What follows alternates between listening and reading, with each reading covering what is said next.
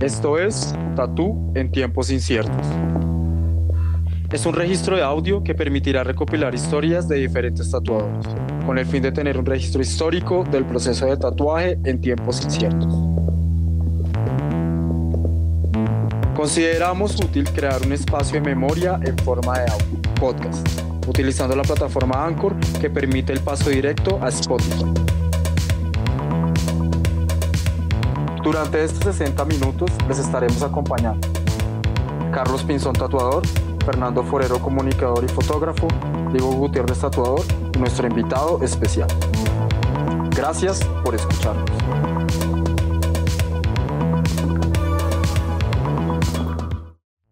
Buenas a todos, nos encontramos en el quinto capítulo de Tatú en tiempos inciertos. Estamos acá con Félix Barrientos, eh, tatuador de Medellín, lleva 20 años tatuando. Félix Barrientos es uno de los tatuadores más influyentes en los últimos años del tatuaje colombiano, principalmente en el estilo japonés. Es dueño de Sailors and Mermaids y en su tienda recibió a muchos tatuadores de talla mundial y con un gran aporte al tatuaje. Él permitió que en su tienda se convertiría en un spot imperdible para los tatuadores de todo el mundo. También es responsable de influir en muchos tatuadores de gran nivel de la nueva generación en Medellín. Es un tatuador que siempre está trabajando, siempre está estudiando el tatuaje y muchas sin esperar muchas cosas a cambio. Y al cambio ha abierto mucho las puertas a los tatuadores y ha ayudado a la evolución del trabajo de ellos. Gracias a él pudimos tener colegas que admirábamos de talla mundial trabajando en Colombia. Con ustedes tenemos el honor de tener esta entrevista de una hora con el siempre trabajador e influyente conocedor del tatuaje, Félix. ¿Cómo va todo, Félix? Uf, marica, se me puso como la piel de gallina y todo con esa introducción. Pues nada. Ah, qué chimba. Eh, primero, pues muchas gracias por esa mención. Qué chimba que me tengan en ese concepto y que sientan que de una forma muy, mm, por decirlo así, como muy incondicional y muy desinteresada, he tratado como de influir, de aportar, de acompañar, de corregir, de mejorar todo lo que ha pasado con el tatuaje a través de estos años. Y he tenido pues la fortuna de eh, estar presente como dos o tres generaciones atrás. Y todo lo que el tatuaje pues ha conllevado durante todos estos años. Eh, como tú decías, pues ha sido muy bacano para mí pues haber tenido la posibilidad de compartir con tantos tatuadores, no solamente a nivel nacional, sino internacional, gracias a ustedes mismos que han hecho muchas veces el puente y el contacto para que ellos puedan estar en mi estudio. Eh, no solamente ha sido como algo que yo he hecho como para el tatuaje, por decirlo así, en Colombia, sino que yo siento que todos los tatuadores de nivel nacional que han tenido relación con personas de afuera también han hecho ese puente muy interesante, el que yo agradecido pues bastante, el cual ha pues dado la posibilidad de que nos hayamos podido relacionar y hacer que las tiendas de nosotros, no solamente la mía, sean tiendas de nivel y de respeto eh, a nivel global.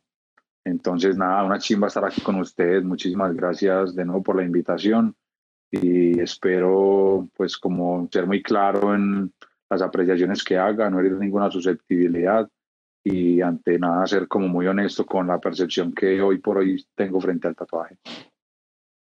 Bueno, Severo, Félix, pues para nosotros es un honor tenerlo acá. Eh, como, como dijimos ahora, pues consideramos que usted es una persona que es muy importante para mm, esto que ahora se está viendo el tatuaje en Colombia, que inclusive logra influenciar eh, lugares afuera. Entonces voy con, como con, con lo primero, Félix, ¿cómo, ¿cómo comenzó usted en el tema del tatuaje? Fue comparándolo, digamos, como con las épocas actuales, para mí pues fue como un proceso muy romántico y muy chimba porque eh, fue, una, fue como una cosa por error, eh, fue algo que yo nunca, yo siempre, siempre desde muy pequeño dibujé porque mi abuelo fue pintor, pero yo nunca en la vida mm, llegué a pensar que iba a ser tatuador. Muy clara, y es que aquí no, no existía el tatuaje eh, pues como existe ahora, ¿cierto? Antes eran cuatro o cinco tiendas eh, con un pensamiento muy cerrado, unos lugares que tenían un estigma bastante fuerte. Y pues yo tenía 15 años más o menos cuando empecé a tener relación con los estudios de tatuajes, porque así como muchos de nosotros fui y me hice un piercing en la lengua, me hice un piercing en la oreja, me hice un piercing en la ceja. Y conocí un estudio de tatuajes a través de, de esa relación, pero luego cuando empecé a montar patineta, empecé a conocer personas tatuadas y en esa época eh, mi primer tatuaje me lo hizo un man que se llama Santiago Vázquez, que fue un publicista que influyó mucho en el tatuaje en esa época, que ya no existe, el man ya no, pues no existe en el medio del tatuaje, pero seguramente que muchas personas que se tatuaron hace 20 años lo conocieron y era un muy, muy, muy putas, que a mí me sorprendió mucho su forma de trabajar, era en una casa, lo más underground del mundo, lo que a mí también me encantaba, y, y el man no conocía, el, no conocía los Sharpies, no conocíamos el lectográfico, no conocíamos el stencil staff o todas las cremas que han salido. Entonces el man todo lo dibujaba con lapicero y lo dibujaba al revés, porque el man tenía todas sus piernas llenas de puros retratos y de puros tatuajes de bandas y de cosas de música y de mierda que al man le gustaba. Y a mí eso pues en esa época me sorprendió y me pareció muy chimba. Entonces un skater eh, me relacionó con este man y ahí yo me hice mi primer tatuaje a los 17 años. Me dice, ok, yo estaba recién salido de la universidad y muy erróneo, pues como muy equívoco ahí, como que no sabía qué estudiar, no sabía qué iba a hacer de mi vida. Y empecé a estudiar ingeniería mecánica porque, pues, no sé, la influencia como del papá, la típica, ¿cierto? Entonces, listo, empecé a estudiar ingeniería. Entonces me hice una araña que estaba como compuesta así como por partecitas mecánicas, como un tema así medio biomecánico, pero era como una, como una figurita de una araña. Entonces yo me tatué con este man de Santiago Vázquez con una máquina hecha con pigmentos Rotring de papelería, con una aguja hecha ahí como con aguja de papelería de tres, ah, pues como una línea de tres, amarrada con un hilito. Y yo, weón, en la confianza absoluta con el man, me hizo un tatu increíble yo quedé absolutamente feliz con eso. Y, el mismo día que el man me tatuó, yo le pregunté, Marica, yo quisiera aprender, a mí me gusta dibujar, ¿dónde, ¿dónde puedo conseguir una máquina de estas? Y me dijo, yo se la vendo. Pues yo no conocía a Spalding y Rogers, no conocía a Mickey Sharp, no conocía a Laura Pausini o Lauro Paulini o lo que fuera, no, no conocía nada de esas cosas y fue muy chimba como, como pillar que este man me dijo, no, marica, pues yo te la vendo, listo. Entonces yo me fui para mi casa con un kit de tatu, supuestamente la cosa más perversa del mundo. Y llegué a, yo vivía en urbanización de 10 bloques y 10 apartamentos por... Entonces yo tenía 30 amiguitos en urbanización. Y cuando llegué, huevo, yo de 17 añitos, recién tatuado, en, en mi unidad no había ni un solo tatuaje yo creo que ni siquiera los papás de mis amigos, y llego yo tatuado, eso fue una controversia, la hijo de puta, con todos los pelados, eh, las mamás, o sea, fue como una cosa de la que todo el mundo se enteró. Y al mismo tiempo todo el mundo se enteró que yo había llegado con máquina de tatuar y con ganas de joder con el tema. De una forma muy respetuosa, lo reconozco, de una forma muy empírica, muy ignorante, no tenía conocimiento de absolutamente nada, solamente me llevé para mi casa ese kit de cosas eh, de muy mala calidad y me llevé una revista que se llamaba Tattoo Idea, que eran unos libros azules larguitos que vendían, y me llevé una revista de Savage y una revista de International Tattoo o algo así, que todavía las conservo y fueron mis primeras revistas donde habían un par de especiales de Aaron Kane y de Guy Atchison. Y pues en esa época empecé yo a conocer el tatuaje a través de eso a través de ese tipo como de lenguaje. Hola. Félix, y cuéntenos un poco cómo era la historia del tatuaje en Medellín en esos tiempos. ¿Cómo era en esos tiempos el tatuaje en Medellín? Era, pues a ver, obviamente el estigma pues social que existía, eh, las típicas tiendas de paredes negras y luces moradas, de tatuadores pues, de camisas negras, de bandas de metal, de, detrás, de pelo largo, como el típico estereotipo del tatuador de la época, ¿cierto?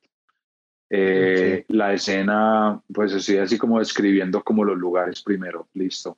Eh, vidrieras llenas de piercings de muchos colores, eh, tres o cuatro revistas de tatuajes para que uno escogiera el diseño de la revista, como una onda muy diferente a lo que que es más dibujo de propuesta del, del, sketchbook del tatuador, que es una cosa que para mí en los últimos años ha cambiado un montón. A nosotros nos tocó aprender como con la idea, ni siquiera internet, no existía internet, no teníamos esa posibilidad de conectarnos con los tatuadores del mundo. Entonces, pues eso lo hacía muy romántico también. Eh, la escena un poco hostil entre los mismos tatuadores, un poco de recelo frente a las personas que pronto querían aprender el oficio, aunque en esa época no se veía mucha gente que quisiera aprenderlo porque no tenían, mm, digámoslo así, como, sí, ninguna, ningún fundamento el hecho de querer ser tatuador e irse en contra de todo lo que estaba pasando pues a nivel social en el momento.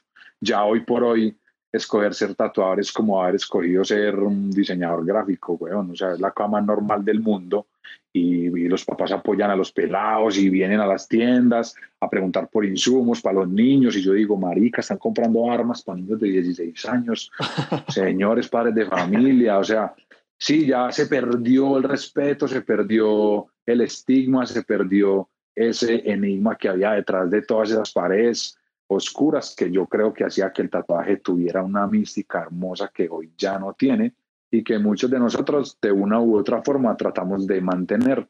Solamente que yo siento que también hemos entendido que hoy día tenemos que eh, conservar una parte de lo que fuimos, como los tatuadores rockeros, los tatuadores de, de una vida como muy inmediatista, de pensar el día a día, de vivir y gozar como el momento, por decirlo así, de no estar en un esquema social donde tienes un jefe, un horario, eh, una propuesta como de vestimenta, sino que, que escogimos el tatuaje en ese momento cuando teníamos esas características. Hoy por hoy ya entrado en el tatuaje una cantidad de profesionales, por decirlo así, que, que ya tú no reconoces en la calle quién es tatuador y quién no. Antes era muy fácil entender quién era un tatuador, ¿cierto? Así como los skaters también hace 20 años salías a la calle y sabías quién era un skater, hoy ya no tienes idea de quién es quién. Entonces, en esa época, mm, lo hostil de la profesión lo daba, yo creo, el hecho de que eran muy pocos y el hecho de que adquirir el conocimiento del tatuaje en esa época era una cosa casi que sagrada, porque no teníamos información, eh, teníamos la idea equivocada, que es una cosa que a mí nunca se me va a equivocar y me parecía una chimba, y era la máquina cuando aporta en el fleje una, una chispa azul es porque está bien calibrada. Y todos con los capacitores que, y todos con los capacitores quemados, quemados. todos con los capacitores quemados está pasando directo. Y nadie entendía ni mierda. Y, y todos y, los poquitos que habían creían que tenían un conocimiento que nunca nadie más iba. Entonces eso es muy bonito ver cómo hoy eh, pues por un lado es triste ver que todos esos tatuadores o la mayoría de todos los tatuadores que yo crecí viendo como, como esas personas adultas que tenían de tatuajes y yo sentía como cierto respeto y hasta miedo de relacionarme o intentar establecer un vínculo con una persona de ellas. Mm, yo pienso que muchos de ellos se quedaron con una percepción del tatuaje como de la misma época, ¿cierto? No fueron trascendiendo con las generaciones nuevas y, y pues eso indiscutiblemente, pues hoy ha hecho que se hayan quedado, ¿cierto? Como en términos creativos, en términos de estudio. Eh, yo, por el contrario, tuve de pronto la posibilidad, y creo que esto fue lo que cambió todo, como de estarme relacionando con tatuadores jóvenes todo el tiempo y de no ser un tatuador de mente cerrada que pensó que su conocimiento o lo poco que sé hasta ahora o en el momento en el que lo supe eh, nunca pretendí ni pensé que era un conocimiento que no quería transmitirle a nadie. Y creo que esa es la respuesta a lo que decía Diego ahorita, el por qué Seilos fue la primera tienda que recibió tatuadores a nivel nacional de Medellín. Y la primera persona en el 2011 que vino a Sailors fue Diana Letts. Y después detrás de ella se vino Walo y se vino Iki y se vino de Bogotá. Y nosotros fuimos, y nosotros fuimos la apertura creo que mm, como de la relación entre las tiendas de Medellín y Bogotá, apoyado de Sarita, que Sarita Aristizal en ese momento en el que yo, mm, después de haber decidido como ya meterme de lleno en el tatú, yo estudié primero unos semestres de ingeniería mecánica, luego me pasé para diseño industrial y cuando ya terminé de estudiar dije, listo, yo quiero definitivamente es meterme en el tatu. Estoy hablando de hace, estoy hablando hace 17 años. Dime. Bueno, ahí como, como yendo por ahí, por ese, por ese lado, ¿cuándo, cuando empezó ya usted a definirse como tatuador o cuándo arrancó ya ese proceso de ser tatuador? Ajá. Sí, entonces mis primeros tatuajes los hice estando, empezando la universidad eh, hace 20 años. Y tres años después, tres años, estoy hablando ya hace 17 años, yo llegué a Estados Unidos cuando ya previo había tenido relación, como les dije, con algunos estudios de tatuajes, porque yo iba y me hacía perforaciones y como estudiaba al frente en UPB y al frente de la Universidad Pontificia Bolivariana quedaba el estudio de tatuajes más reconocido que había en Medellín en esa época, que se llamaba Dermographics, y lo, y lo formaban un chico que se llama John Tafur, que era un tatuador muy bueno, eh, Gustavo Jaramillo, que hoy se hace llamar Tatawo, que es un tatuador conocido de la ciudad por su trayectoria y todo lo que en su época marcó. Y otro man que se llamaba Jacobo Ángel, que era una persona que también sabía de perforaciones bastante en el tema. Tenían un estudio súper poderoso en la época y yo pasaba todo el tiempo a visitarlos. Entonces ahí empezó como ese vínculo con el tatú. Pero tres años después, cuando llegué a Estados Unidos, fue cuando decidí eh, meterme al tatú de lleno y, y olvidar mi profesión y olvidar todo lo que había pues como hecho socialmente y como también por un tema familiar, por satisfacción pues de la familia y la tranquilidad. Este man estudió su carrera y ya después de eso él verá qué hace. Listo, en ese momento dije, lo mío es el tatú, eh, yo voy detrás de esto, sin ninguna intención. Eh, les voy a contar, hace 17 años estamos hablando, yo viviendo acá en Medellín y tatuando en un estudio muy pequeñito en un pueblo que se llama Caldas, Caldas, Antioquia, aquí más o menos a una hora y media de Medellín. Yo todos los días me transportaba hasta Caldas, trabajaba desde las 8 de la mañana hasta las 8 de la noche y me ganaba 10 mil pesos al día, que me daba para almorzar, para ir y para regresar. No me ganaba nada más. Y porque yo había recién llegado a Estados Unidos en una situación difícil, eh, yo me fui como con la intención de quedarme a vivir allá y me deportaron por papeles y por, por, papeles falsos. Entonces estuve cuatro meses en la cárcel, donde también hice mis primeros tatuajes handpoke. Eh, aprendí, aprendí a hacer tinta con las piezas del juego de damas, eh, con un jabón para apoyar las, las piezas de damas y quemarlas. Y sobre un papel, todo el hollín que recibía lo que estabas quemando, lo juntabas con unas gotas de alcohol que lo sacábamos del desodorante Speed Stick con el que pegábamos plantillas. Partíamos un poquito del desodorante, lo metíamos en una media, lo exprimíamos y de ahí salía el alcohol.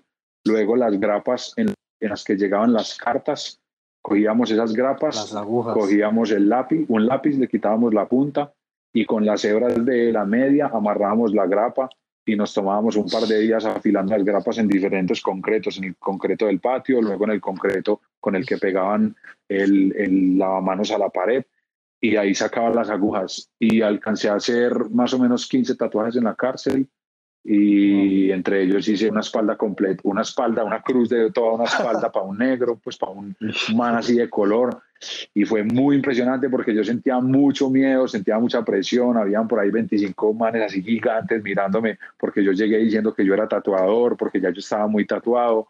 Eh, había tenido la fortuna de conocer a Julio, el chico de Store Tattoo, que quiero hacer un paréntesis, Julio y John, John Colors, fueron los primeros tatuadores que de Bogotá que yo tengo conocimiento, que estuvieron acá en Medellín y que siento que fueron las personas que le abrieron los ojos a todos los tatuadores que habían acá en Medellín en la época y llegaron con una propuesta diferente, con una perspectiva del tatuaje muy diferente, de personas que habían viajado, que se habían relacionado con tatuadores del mundo, que llegaron con una intención de ofrecer su trabajo a un precio más económico para que la gente tuviera un poquito más de acceso al tatú. Y para mí, si no hubiera sido por Julio y si no hubiera sido por John Tattoo, eh, por John Colors, el tatuaje en Colombia habría sido una cosa muy diferente o por lo menos un proceso mucho más lento.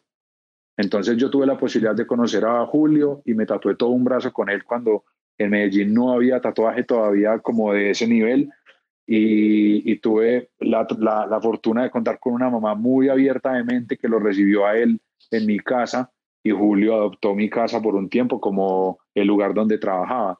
Entonces yo me iba a estudiar a la universidad y Julio se quedaba en mi casa tatuando, mi mamá lo, recibió y lo adoptó súper bien. Es un man demasiado culto y demasiado respetuoso. por el cual siempre va a tener una profunda admiración y un respeto increíble. Entonces, sí, eh, para mí ellos han sido como dentro de lo que hablábamos ahorita, como de toda la onda y todo el gremio, como de esas personas que hicieron ruptura brutal en la cultura nacional del tatuaje, definitivamente. Y bueno, sin desmeritar, sin desmeritar pues el trabajo de muchos otros tatuadores de acá, César Figueroa, eh, también indiscutiblemente eh, Gustavo Jaramillo y Pajo y Pipo han hecho un trabajo increíble durante un montón de años, que obviamente nosotros nos vamos envejeciendo y van llegando generaciones nuevas y pelados que además de, de, de lo que nosotros digámoslo así, como que portábamos, que era como una capacidad gráfica, una posibilidad de hacer un tatu bien y de recibir a una persona con amabilidad y con cariño. Ahora llegan pelados que además de todo son reprofesionales en redes, reprofesionales en temas de sistemas, en computador y hacen unos montajes y unas cosas increíbles. Entonces ahora las barreras con el tatuaje han crecido un montón y las herramientas han mejorado y todo se ha facilitado mucho por un pero también siento que se ha dificultado mucho más el sobresalir en el medio del tatuaje porque ahora, pues, entre comillas, hay muchísima competencia, hay mucha gente tatuando y con un nivel increíble, haciendo mil estilos y cosas que uno dentro de su radicalismo valora o no valora. Pero yo soy uno de esos que, como llevo tantos años tatuaje, tatuando, no, no crecí con ese resentimiento frente a otros estilos, ni siento que eh, solamente lo que es válido es el tatuaje japonés y el tradicional y el tribal, sino que para mí todos los estilos son respetables desde que se hagan con cierto fundamento de durabilidad, de solidez, de conservación y de carácter. Pero ya eso lo considera cada tatuador desde su punto de vista. Entonces, yo admiro mucho lo que está pasando hoy día y me siento muy afortunado de poder eh, pertenecer y permanecer en una escena que, aunque no sea muy unida, y siga siendo un poco hostil y se sigan fomentando una cantidad de situaciones que son normales en todos los gremios, pero que definitivamente si cambiáramos un poquito la percepción y la forma de ser que todos tenemos, porque mm, me atrevo a meternos a todos ahí, yo creo que podríamos lograr cosas un poco más interesantes. De todas formas, nada, es, es, es muy chimba, es muy chimba como hacer todo ese análisis de lo que ha ido pasando. Entonces, Félix, eh, hola. Ya que, ya que toca, ya que toca el tema y digamos que poniéndole cuidado a lo que, a lo que nos ha venido contando, me parece, me parece muy chévere como eso, esa mezcla que usted tiene con esos tatuadores con los que usted empezó viendo, con los que empezó tatuando, y pues esas nuevas generaciones que usted eh, actualmente, digamos, recibe en su tienda y que usted como que se nutre de todo sí, porque, ese tipo de cosas. Y, quiero que, digamos, dime. ¿cómo, cómo, cómo percibe ya en este, en este momento, eh, recopilando, digamos, todas las vivencias que ha tenido, cómo percibe el funcionamiento de eso, de las redes sociales o del Internet, de, de estos avances tecnológicos vinculados al oficio del tatuador? Ok, quería empezar con algo y es como una situación por la que he pasado, que de hecho eh, entre mis amigos que, que, siempre hemos manejado como cierto radicalismo, me ha costado como un poco y de hecho he sentido que algunas amistades incluso se alejan un poquito porque malinterpretan de cierta forma lo que vos haces con los tatuadores y quiero ser como muy claro en algo y es que siento que a muchos de nosotros se nos ha olvidado como la trayectoria que hemos vivido, ¿sí o? Y bastaría con que yo le muestre a cualquiera de nosotros una foto del 2010 de un tatuaje que hizo para cerrarle la boca a un montón de gente que hoy se emputa la vida porque en un estudio como el mío que ha tenido una trayectoria de 17 años y donde han pasado, como ustedes dicen, tatuadores de muchísimo respeto, también he recibido personas que no han tenido el mismo nivel y las, digámoslo así, los méritos, entre comillas, para estar, para estar sentados en una tienda como la de nosotros o como la de ustedes pero a esas personas les he dicho, Marica, usted de verdad parece que nunca hubiera sido un aprendiz, usted de verdad parece que nunca le hubieran dado la oportunidad de tatuar en una tienda chimba cuando usted no se lo merecía. A usted parece que se le olvidó todo el camino, ¿cierto? Entonces, he sentido que a muchos de mis compañeros se les ha olvidado ese proceso y se les ha olvidado que también estuvieron en la silla de atrás esperando a que llegara un tatuajito sencillo por una semana para poderlo hacer mientras veía a otros tres y cuatro manes moliendo todo el día. Y hoy por hoy, con más orgullo y con más amor, recibo a algunas personas que así como he recibido unas y a los tres meses los saco de mi tienda, buscando pulir un equipo y buscando formar personas, ninguna intención lucrativa, simplemente difundiendo el amor que yo siento por el tatuaje, que para mí no es una cosa sagrada y no es algo que las otras personas que son de una generación diferente y que por naturaleza de la vida le tocó aprender con internet y con las máquinas más chimbas y los mejores pigmentos y los buenos tatuadores al lado, para en seis meses romperle la cara a cualquier man que lleve 15 años tatuando. Y eso es lo que llena de rabia a todos los tatuadores de ahora, a los viejos, perdón. Yo no pienso así, yo pienso que para mí es un placer y un privilegio poder compartir con algunas personas con las cuales yo siento y, y veo que tienen un potencial y una proyección para ser unos tatuadores los putas. Entonces, lo he vivido, lo he hecho y lo seguiré haciendo siempre y cuando vea personas que tienen una razón y que tienen unas buenas intenciones con el tatuaje. Reconozco que me he equivocado en ese proceso con algunas personas y que por mi tienda han pasado personas que yo después de tres meses les digo con el corazón en la mano, amigo, lo siento mucho, pero, pero me di cuenta que las cosas no son y aquí voy a conectar una pregunta, como las redes sociales la muestran, porque entonces ahora estamos muy engañados con lo que está pasando con las redes, porque vemos personajes detrás que tienen una intención de venderse de una manera, de perfilarse de una manera, de encasillar en un estilo de vida para que a través de sus redes sociales lo sigan otras personas que también siguen lo mismo y buscan exactamente lo mismo, encajar, encasillar eh, entre los punqueros o los veganos o los hardcoreeros o los japoneses, eh, los que les gusta la onda zen o lo que sea, pero todos ahora estamos tratando de montarnos en un perfil que hace 15 años el tatuador no sentía esa necesidad de tener. Antes existía un poquito más de originalidad, el tatuador iba un poquito más en contra de lo que la sociedad proponía, ahora ahora a través de las redes, todos los tatuadores nos vendemos de una forma para que los clientes nos compren. Y a mí eso me parece muy triste. ¿Qué es lo que me parece más triste del tema de las redes sociales? Lo impersonal que se ha volvido el tatuaje. El hecho de, de vos programar una cita con un tatuador y nunca has visto un tatuaje del man, nunca ni lo has visto curado, no has visto, hola. No, digo que, que eh, pues, lo que dice es como que la gente no ha perdido eso que, por ejemplo, vos hiciste de, ir a una tienda, acercarse, eh, preguntar por alguien. Sí, ahora es un mensajito, que chimba su trabajo. no, sabes que, marica, sabes que lo estás poniendo demasiado bonito. Lo estás poniendo, estás hablando solo de los clientes chimbas. lo está poniendo muy romántico. Te voy a decir, en qué se ha convertido. Hola, ¿cuánto vale un tatuaje así? Ah, hola, ¿cómo estás? Mira, un tatuaje así te puede costar entre tanto y tanto. Y no vuelven a responder nunca más, weón. Ni siquiera dicen gracias. o, ni siquiera dicen o sabes, o, pasa esto.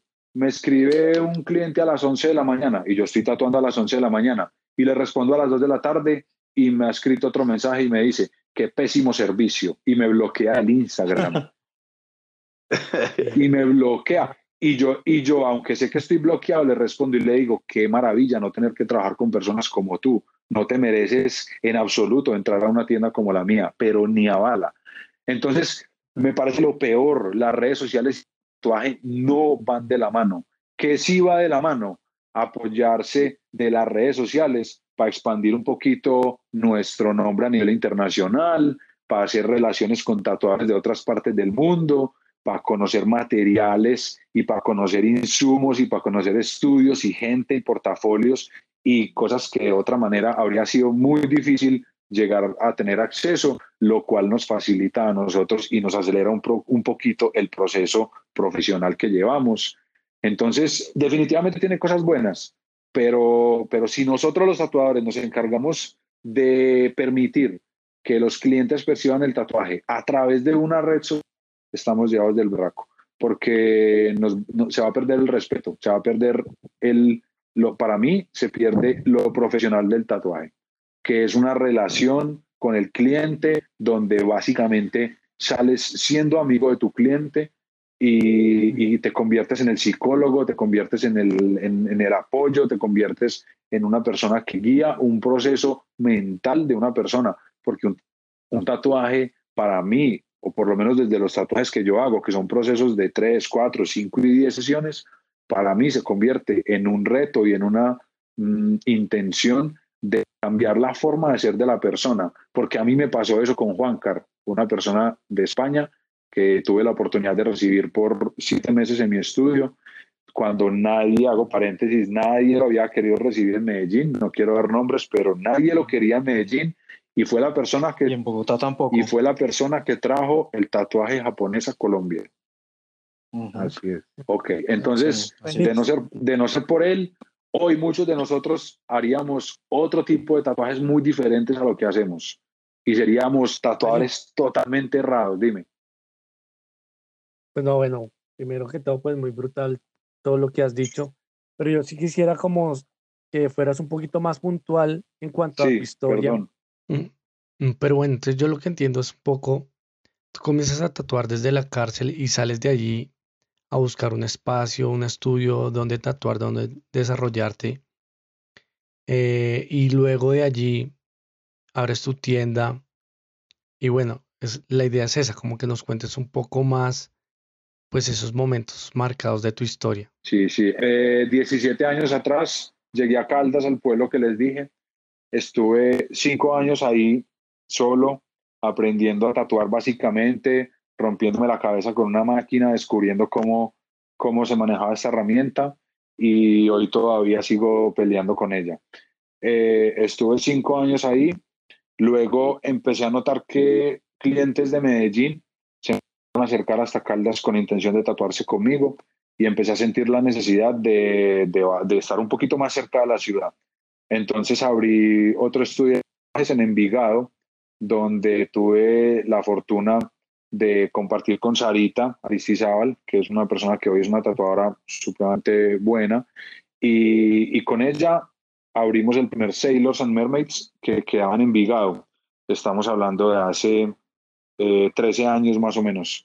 Eh, entonces estuve cinco años en, en, Caldas, de ahí me bajé a Envigado. En Envigado estuve otros cinco años y en Envigado fue donde todo empezó a pasar. Eh, la relación con los nacionales, empezaron las visitas, que era una cosa que yo no conocía, yo nunca había recibido un tatuador. para mí eso fue una cosa, una chimba, a ver cómo empezaba a relacionarme con tatuadores de otras partes y aprender cosas de, de otras personas.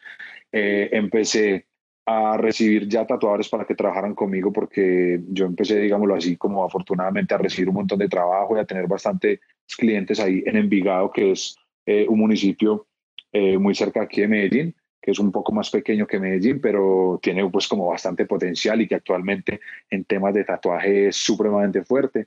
Entonces empecé a trabajar con otras personas, empezaron a llegar tatuadores al estudio, gente a tatuarse, y Sailor se empezó a crecer de una forma muy orgánica, muy natural y muy desinteresada. Y ya listo, a la Diega le tocó conocer el lugar, era un, un garajito súper pequeñito, con una energía súper bonita y como con todo el amor adentro que nosotros le habíamos metido. Eh, pero ya nos estábamos quedando pequeños. Yo no me había querido meter a tatuar a Medellín antes porque porque sentía por respeto a los tatuadores que habían en Medellín que tenía que hacer una trayectoria un poquito más larga y como pulirme un poco más en términos de técnica y como sí, pues básicamente por respeto, el respeto que hoy se ha perdido 150%, ¿cierto? Eh, listo, entonces otros cinco años en Envigado y ahí ya yo ya con 10 años de, entre comillas, experiencia, dije, bueno, ya yo me siento capacitado para meterme un poquito, como dice uno, como en la candela, ¿sí o qué? Y entonces abrimos, abrimos Sailors, ya ahí ya yo pues, pues no, no tengo que contarlo, pero bueno, yo cuando estuve en Sailors en Envigado me separé de Sarita y creo que para ella eso fue lo mejor que pudo haber pasado porque ella empezó a viajar, a expandirse en, en, términos como de conocimiento con el tatú y creo que eso fue como la mayor inspiración para ella para ser hoy la tatuadora que es. Eh, entonces, yo ya me vine solo para acá con mi equipo de trabajo para el poblado y aquí vamos a cumplir ocho años en donde también pues han pasado unas cosas increíbles, otras cosas muy tristes, ha sido un proceso eh, que no ha sido fácil, obviamente todos sabemos que mantener un estudio de tatú no es fácil en términos de relación con las personas, en términos de, de estabilidad, porque lo nuestro es una profesión que es incierta. Entonces, sí, en realidad ha sido una trayectoria de 20 años desde mi primer eh, contacto con el tatuaje y a nivel, por decirlo así, comercial, ha sido un proceso de 17 años. Y dentro de, dentro de todo este tiempo, Félix, ¿considera usted que, digamos, ahorita tiene una línea o un estilo de tatuaje ya definido? Sí, mira, a mí me pasan, a mí me pasan muchas cosas por la cabeza porque yo a veces siento que, que nosotros los tatuadores dentro de nuestro radicalismo y la necesidad de especializarnos en una sola área del conocimiento, por decirlo así, pues lo hago tradicional, lo hago japonés, lo hago tribal o qué, pero yo no puedo estar haciendo de todo. Entonces, dentro de eso y apoyado con la posibilidad y la fortuna tan grande que tuve de conocer a Juan Car, que fue la primera persona después de 10 años de yo llevar tatuando, que me dijo, y no se me olvida esta frase, y me dijo algo así como, oye, mira, tú tatúas muy bien, pero la mayoría de los tatuajes que tú haces no sirven para nada, porque hablaba mucho de la durabilidad de los tatuajes, hablaba mucho de, los estilos y la durabilidad entre lo que es un estilo de tatuaje y lo que es una tendencia del tatú. Entonces ahí está como esa onda entre nosotros ser unos tatuadores comerciales que reciben las ideas de la gente, que ahora todo el mundo se mete a Pinterest a ver cosas y te las lleva. Eso es otro problema muy grave en el que, que Simba que hagan un episodio para que la gente entienda lo que es un estilo de tatuaje que nunca va a cambiar y lo que es una tendencia, geometría y cositas de lo que se hacen ahora, que posiblemente muchas de esas cosas van a trascender y en un futuro va a ser un problema para los clientes mm, lo que llevan consigo. Entonces, listo, eso es un tema bacano para tocar también. Juan Carlos fue la primera persona que me abrió los ojos y me dijo, marica, sus tatuajes son chimbas, pero no sirven para nada. Eh, ahora los ojos y, y mire esto. Y yo, en honor como haber recibido, pues como en agradecimiento haber recibido toda esa información y la posibilidad de que él estuviera en mi tienda todo ese tiempo, me quise hacer toda la espalda con él y fue para mí, primero, como hablaba ahorita, un aprendizaje muy grande a nivel personal porque él me enseñó lo que yo estoy tratando como de transmitir también y es como que el tatuaje no es simplemente un producto que uno va y compra, sino que esto es una experiencia en la que para mí lo más importante es dejar como algo también en la persona, en el, con la que trabajas, un poquito como de tu energía, de tu esencia, de lo que vos sos, de lo que vos transmitir, de lo que transmitís y lo que querés como que esa persona a través del tatú se lleve, más que satisfacer su necesidad visual con su significado, lo que se quiera hacer, es para mí súper importante dejar como una marca en esa persona. Entonces yo me abro mucho con los clientes a conversar, a ser un tatuador como abierto y dispuesto a, a, escuchar. Y muchas cosas de esas las aprendí con Juancar, eh, porque él me guió durante todo un proceso que para mí fue muy doloroso y muy difícil. Yo soy una persona que mentalmente me zafo y todo el mundo lo sabe y eso lo proyecta uno cuando se está tatuando. Entonces es muy chimba porque, marica, una persona que le duele mucho y que se queja y que no es capaz de contarse, así mismo también puede resolver sus problemas en la vida y sus situaciones.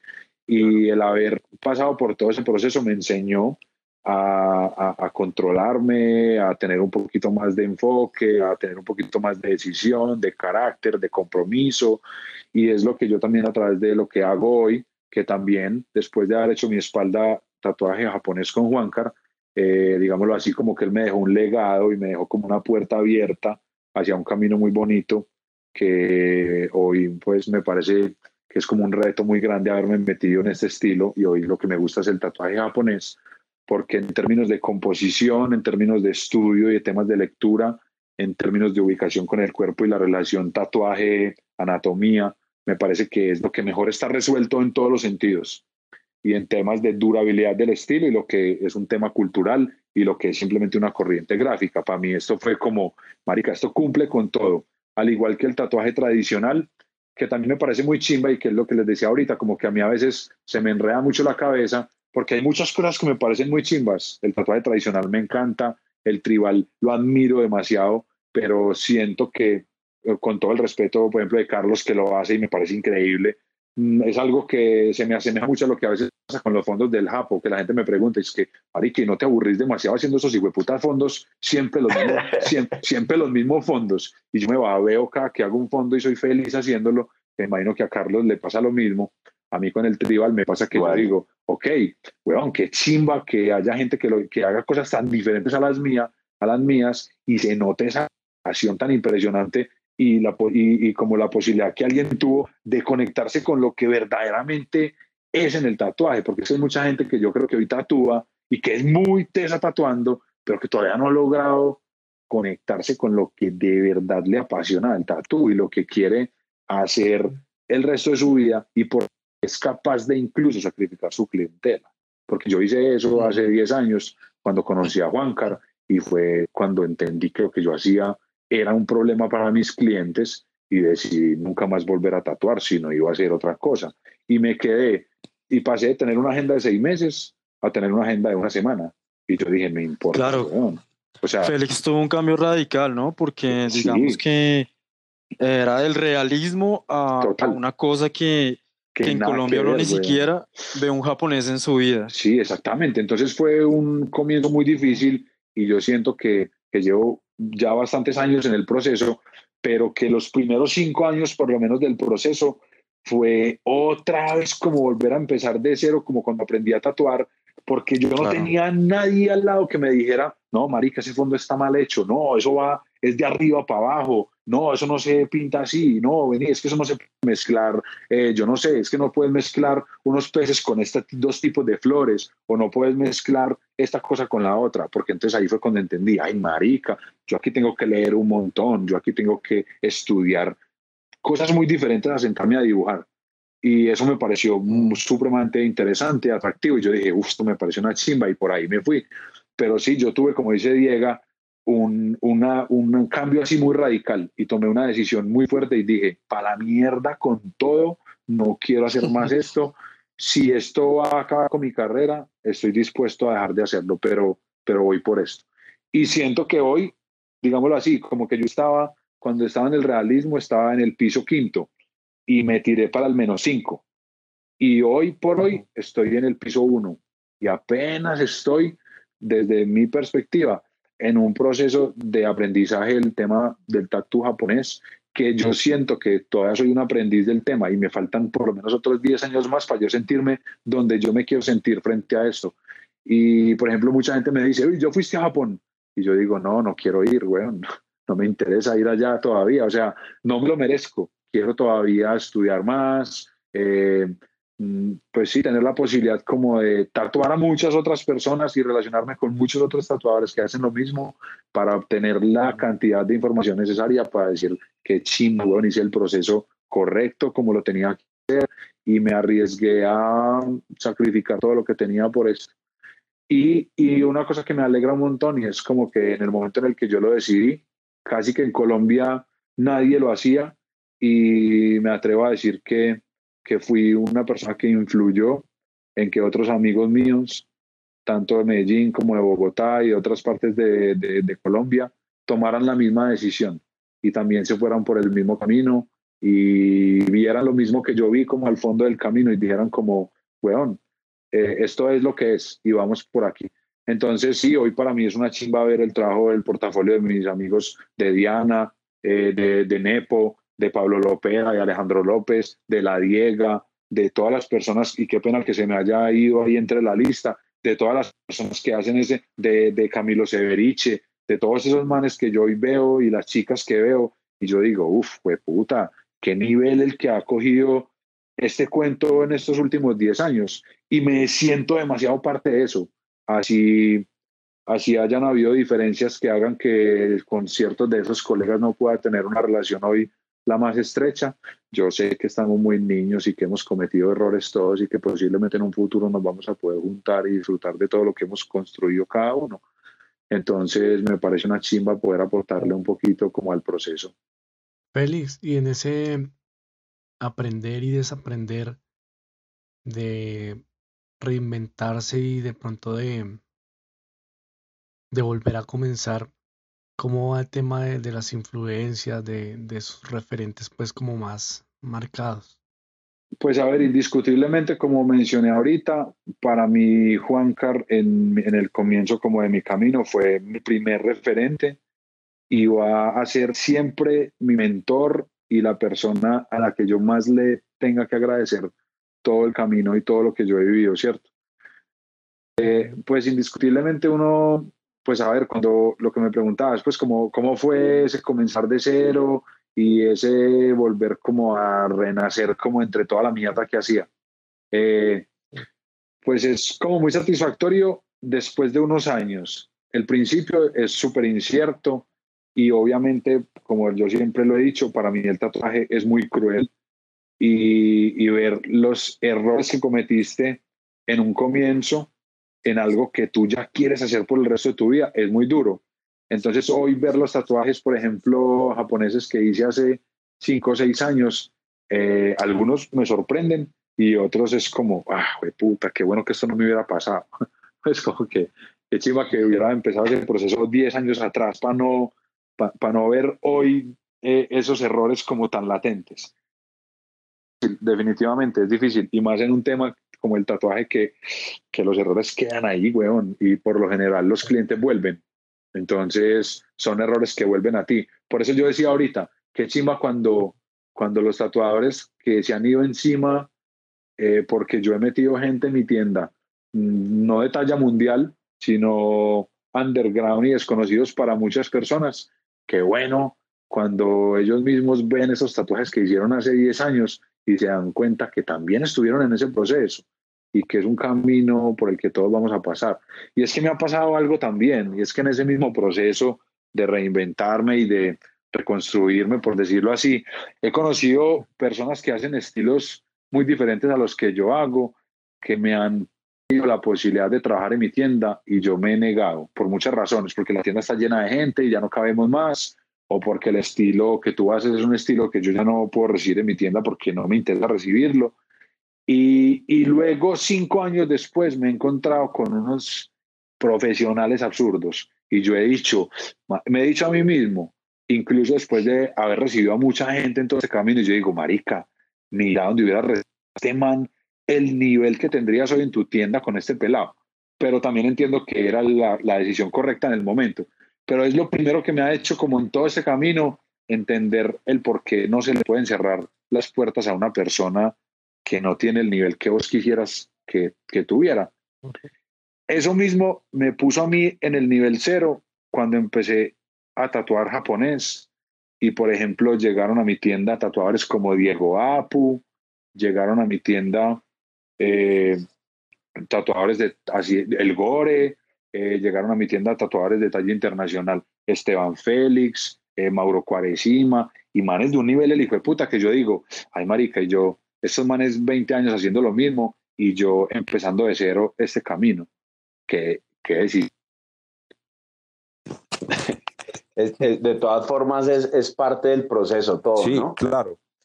Pero eso es, eso es lo, lo, bonito de... Exactamente, eso es lo que me hace como llenarme de, de, de, satisfacción frente a las decisiones que yo he tomado, diferente a lo que muchas otras personas piensan, y lo que me ha hecho entender que es, yo también lo viví, weón, lo viví dos veces. O sea, la primera vez no fue tan brusco como la sensación porque eran muy poquitos tatuadores en Medellín.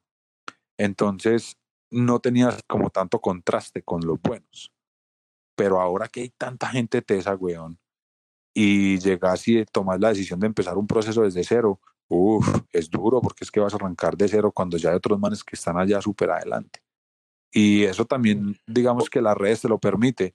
Eh, me hablabas de influencias, influencias para mí como que yo ame así, que yo diga, me muero por ser como este man, o, o que son mis grandes influencias, pero, pero hay algo, y es que yo, por lo menos cuando voy a hacer un tatu o cuando voy a dibujar, yo trato de, de no referenciarme como en tatuajes. Yo estoy viendo tatuajes todo el tiempo, pero cuando voy a dibujar trato siempre como de ir a como a las imágenes de la cultura, a la, al periodo de Luquilloé o como a, los grabados y a un tema más de pintura que de, tatuaje, porque siento que el ejercicio bonito es como mm, cerrar los ojos y ser capaz de mm, sacar todas las cosas que todo el tiempo estás estudiando. Y es lo que al final posiblemente mm, termine como desarrollando mi propio estilo, que es una cosa que yo siento que hay gente que ve mis tatuajes y los reconoce. Yo siento que todavía no no he llegado como a ese punto. ¿Por qué razón también? Porque no me gusta cerrarme tanto. Es decir, hay personas que hacen todos sus tatuajes en negro, mm, rojo y sumi. Yo no soy capaz de ser tan básico todavía porque primero vengo de una escuela de 50 colores y segundo, y segundo, me gusta disfrutar también de experimentar con ciertas cosas que dentro de lo no funcional yo sé que funcionan y que yo digo, a mí me importa un culo. Tengo, yo tengo un análisis ahí, Félix, y es que eh, de pronto también lo que nosotros somos es una cultura de influencias, porque, porque nosotros nunca vamos a ser japoneses. No, hay que nacer allá. No, pero digamos que con todo el respeto, con todo el estudio, sí, con todo el entusiasmo. Sí, yo por eso no, por eso yo nunca me una relectura por eso yo no me atrevería a llamarme Jori Félix, ni me atrevería mm. a hacer jamás en mi vida un tatuaje con Tebori, eh, así sea el man más mm. teso, weón, porque siento que, que indiscutiblemente por encima de todo lo que está pasando, estamos irrespetando una cultura. Mm. Pues yo no creo, yo no creo, yo no lo veo tan así. Yo pienso, pues yo, pienso que, yo lo que pienso es así. Como... yo pienso que, que si uno ve como hay un documental en National Geographic que es de un viejito que hace espadas todavía, y el man que hace el acero, que forja el acero, tiene como 75 años.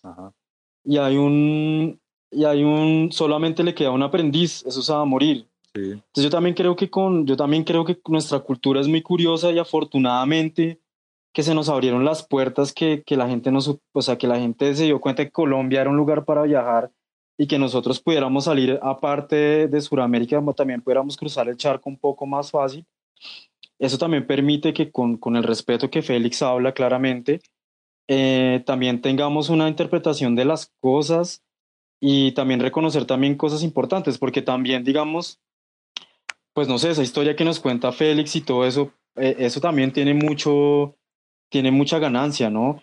Eh, el aprender, el aprender a hacer las cosas por uno mismo creo que también trae muchos frutos y, y también trae, o sea, el trabajo de, de, Félix también inclusive eh, para la gente que no tiene el acceso o lo que sea un acceso más grande, pues Félix va a ser una influencia y lo está haciendo bien porque usted está culturizando al público. Sí, no, yo me refería, me, me refería como al irrespeto de llegar ya al punto como de nombrarse y de llegar ya como al punto tan tradicional de hacerlo como de la forma más clásica y más como pura del tatuaje. Yo digo, no, allá no me interesa meterme, ¿no? Pero sí me, me, gusta lo que dices y es como, como que la curiosidad de nuestra cultura va a permitir que el tatuaje japonés no desaparezca en cierto porcentaje, porque el tatuaje japonés está tendiendo a desaparecer, por lo menos en Japón. Mm, y si no nos preocupamos por eso, y si no nos preocupamos porque eso se expanda, porque siendo allá una cosa prohibida, que los mismos tatuadores de Japón se están yendo y se están todos yendo para Los Ángeles y para Nueva York y para Londres a tatuar, pues es por una razón muy clara. Entonces, que eso también nos permea a nosotros y nos quede un poquito, pues hará que de cierta forma se conserve un poquito mm, por más tiempo esa tradición y, y, como, y, y, todas las enseñanzas y lo que hay detrás de eso. Entonces, eso es chimba, estoy de acuerdo con eso. Me refería a como a llegar ya a la técnica tradicional y a como la esencia de lo que para mí es el tatu japonés, que sería como lo que hace mm, Carlos y su tribal, decir que va a ser un samoano así con varita también. Sí, claro, no, andar en taparrabos. andar en taparrabos. Sí, exacto. Es con lanza, cazando jabalís, perros callejeros. Eh, entonces, sí, exacto. Nosotros cogemos los elementos y, e interpretamos a nuestra forma. Claro. Pero, pero bueno, está, lo que sí me gusta es lo que hablaba ahorita. Por lo menos, por lo menos nos estamos pegando de un tema cultural que sabemos que tiene un fundamento, que tiene una ideología, que tiene una explicación, una razón de ser. Félix, y hablando de todo este tema de cómo las influencias, las técnicas, todo lo que estamos viviendo pues en estos, en estos últimos años, últimos 10 años, 6 años más o menos, eh, ¿usted considera que el tatuaje es un oficio o es un arte? Para mí es un oficio. Para mí es un oficio porque, porque pasa algo y es, para mí un man que es artista tatuador es un man que hace cosas que ninguna otra persona hace. Entonces, son cosas que no tienen como una validez universal y que hoy por hoy no sabríamos cómo se van a comportar esos tatuajes en 20 años. Y aunque ya sabemos mucho de temas de técnica y de cómo tenemos que hacer un tatuaje para que dure, pues digamos que existiría como cierta incertidumbre de mm, poder corroborar ciertas cosas mm, gráficas, cómo se van a evolucionar en la piel.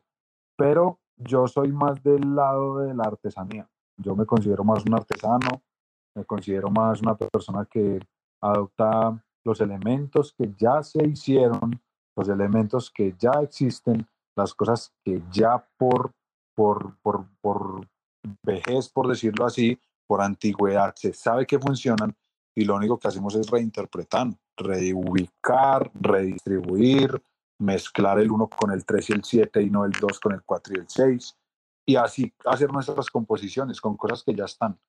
El que me diga que se cree muy artista y que se cree pues el artista del tat, que se coma su ego, pero a mí eso no me interesa y no me, interesa, no me, no me considero un artista ni me interesaría ser un artista del tatuaje. Cuando me las quiero dar de artista, con un papel, hago lo que me da la gana y, y, y lo boto y borro y destruyo y hago lo que quiero pero, pero la piel no se puede hacer eso, weón. O sea, usted, mm, para mí una expresión artística es una cosa que sale en el momento, espontánea. Y no creo que el cuerpo de una persona mm, carezca como de, de ese respeto para que vos como tatuador llegues a experimentar en el cuerpo de una persona. No, experimenten el papel, marica, y después me lo haga. Pero no creo que esas manifestaciones artísticas se deban hacer en la piel. Siento que el tatuaje es, fue y deberá ser siempre un tema más artesanal. Listo.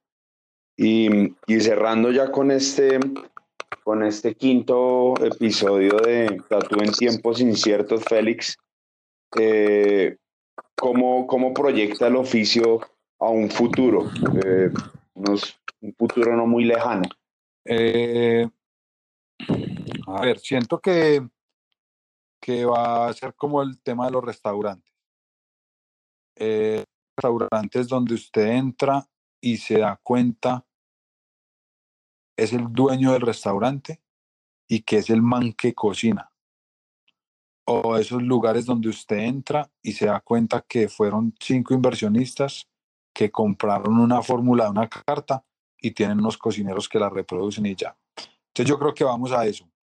Aquí usted va a poder entrar a una tienda de tatuaje y va a poder percibir a través del todo lo que usted percibe en un estudio de tatuajes, que para mí es la diferencia entre una tienda y la otra la hacen los libros y los libros y los cuadros. O sea, muéstrame su, su biblioteca y muéstrame lo que hay en las paredes y yo le digo qué tipo de tienda es usted. Entonces, para mí, eh, eso va a ser lo que va a marcar la diferencia entre unas tiendas y otras. Porque, porque hoy los chicos están creciendo con una percepción que para mí no es de tiendas de tatu, sino de negocios de tatuajes. Y es que van a haber muchos negocios de tatuajes con muchos tatuadores, incluso de pelados con buen nivel, pero que van a ser personas que no van a tener la posibilidad de decir, me voy a especializar en esto y esto es lo que yo voy a hacer y solamente voy a hacer esto. Y las personas que de verdad sí hagan eso, van a ser personas que van a sentir la necesidad de pertenecer a un estudio de tatuajes y no a un negocio de tatuajes.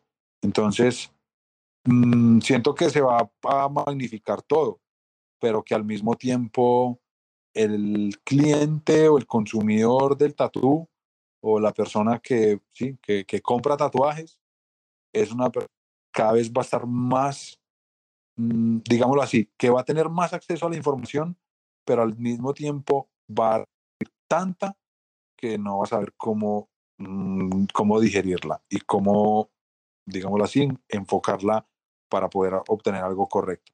Porque siento que también está pasando que no todos los tatuadores tienen la vocación, porque siento que es una cosa de vocación, de tomarse el tiempo para educar a sus clientes. Entonces siento que ahí va a haber una diferencia grande. ¿Quién quiere educar y quién quiere plata? ¿Quién quiere trabajar? ¿Quién prefiere decirle sí a una idea que no tiene mucho fundamento? ¿O quién prefiere decir yo no te puedo tatuar? Entonces ahí va a haber una gran diferencia entre las tiendas. Eh, han cambiado, mm, digámoslo así, como modalidades últimamente. Yo siento que, que las tiendas por porcentaje tienden a desaparecer. Siento que son modalidades que aunque en mi tienda todavía funciona, eh, el hecho de hacer un estudio entre cuatro personas que sienten la misma responsabilidad por el estudio facilite ciertas cosas. Mm, también entorpece un poquito como decisiones, porque entonces ya son cuatro dueños y no uno, y eso dificulta un poquito decisiones. Pero siento que las tiendas por porcentaje tienden a desaparecer porque, porque ahora lo que a mí es interesante es como hacer que los tatuadores no sientan que están trabajando en una tienda de humano, sino que están trabajando en su propia tienda, que es su propia tienda, que son sus propios, como su propio espacio, que la información que hay en el estudio, que yo creo que es lo que más puede extrañar a una persona cuando se vaya a una tienda, la información. O sea, como que había ya que me servía a mí, que ahora no tengo. O es lo que yo pensaría. Si a mí me sacan de mi tienda hoy, lo primero que yo extrañaría sería poder ver los cuadros y, los libros. Tatuadores buenos hay en todo lado, pero los libros que hay en la tienda mía posiblemente no son los mismos que hayan en la tuya. Y las referencias que yo tenía eran las que, que me hacían ser el tatuador que soy, porque para mí, ¿quién es un tatuador hoy día? Es las referencias que tenga indiscutiblemente. Si tú no tienes referencia, no eres nada, eres, eres lo que trae tu cliente. Sí, claro. Entonces, para mí eso es lo que va a marcar diferencia entre una tienda y la otra. Y hoy por hoy, y hoy por hoy conozco negocios de tatuajes espectaculares de lindos, weón. Así que yo digo, uff, qué inversión tan hijo de puta. Pero yo prefiero irme a una casa que todavía tiene el piso viejo y que todavía tiene las paredes feas pero que yo llego y me descresto con las pinturas y me descresto con los libros y con, la, y con lo que eso energético genera.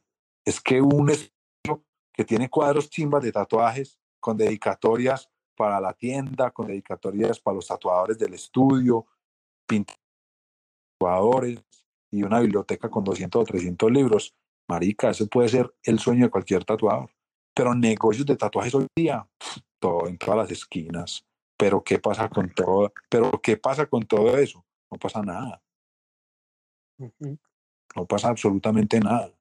Y no va a pasar porque, porque la intención detrás de todo es netamente monetaria. Y todos tenemos billete, todos. El que no me diga, el que me diga que no quiere vivir chimba, lo, lo, le, le rompo la cara, porque todos queremos vivir muy bien.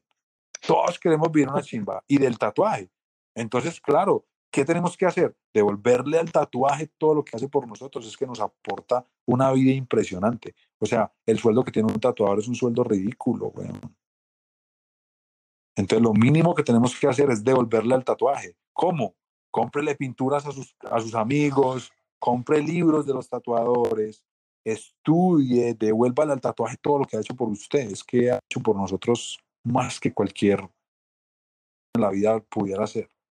Entonces yo siento que tenemos un compromiso con el tatuaje el hijo de puta, pero lo estamos evadiendo porque las redes sociales están permitiendo que usted venda sin necesidad de mostrar todo que un tatuador tiene que tener detrás, sino que ahora las estrategias de mercadeo, los manestesos en las redes, las ediciones del video, la música, el video chimba, la pinta, parcero, vendió como un hijo de puta, y si no mire con todo el respeto, los blackworkeros y los ignorant tattoo, ¿cuánto están facturando hoy día? Sueldos de congresista, weón. Y los manes que se han rompido la jeta por el tatuaje y que le han dado a esto todo el corazón, hoy no tienen el mismo trabajo, porque estamos en una onda muy comercial donde el tatu está vuelto mierda. pero los pocos estudios que aman el tatuaje y que sienten lo mismo que sentimos nosotros, siguen parados en la raya y ofreciendo también lo que el cliente quiere, pero detrás de eso hay otro, otra, otro proceso y hay otra intención de mostrar y de estudiar y de ir por otro camino muy diferente a lo que comercialmente está pasando hoy.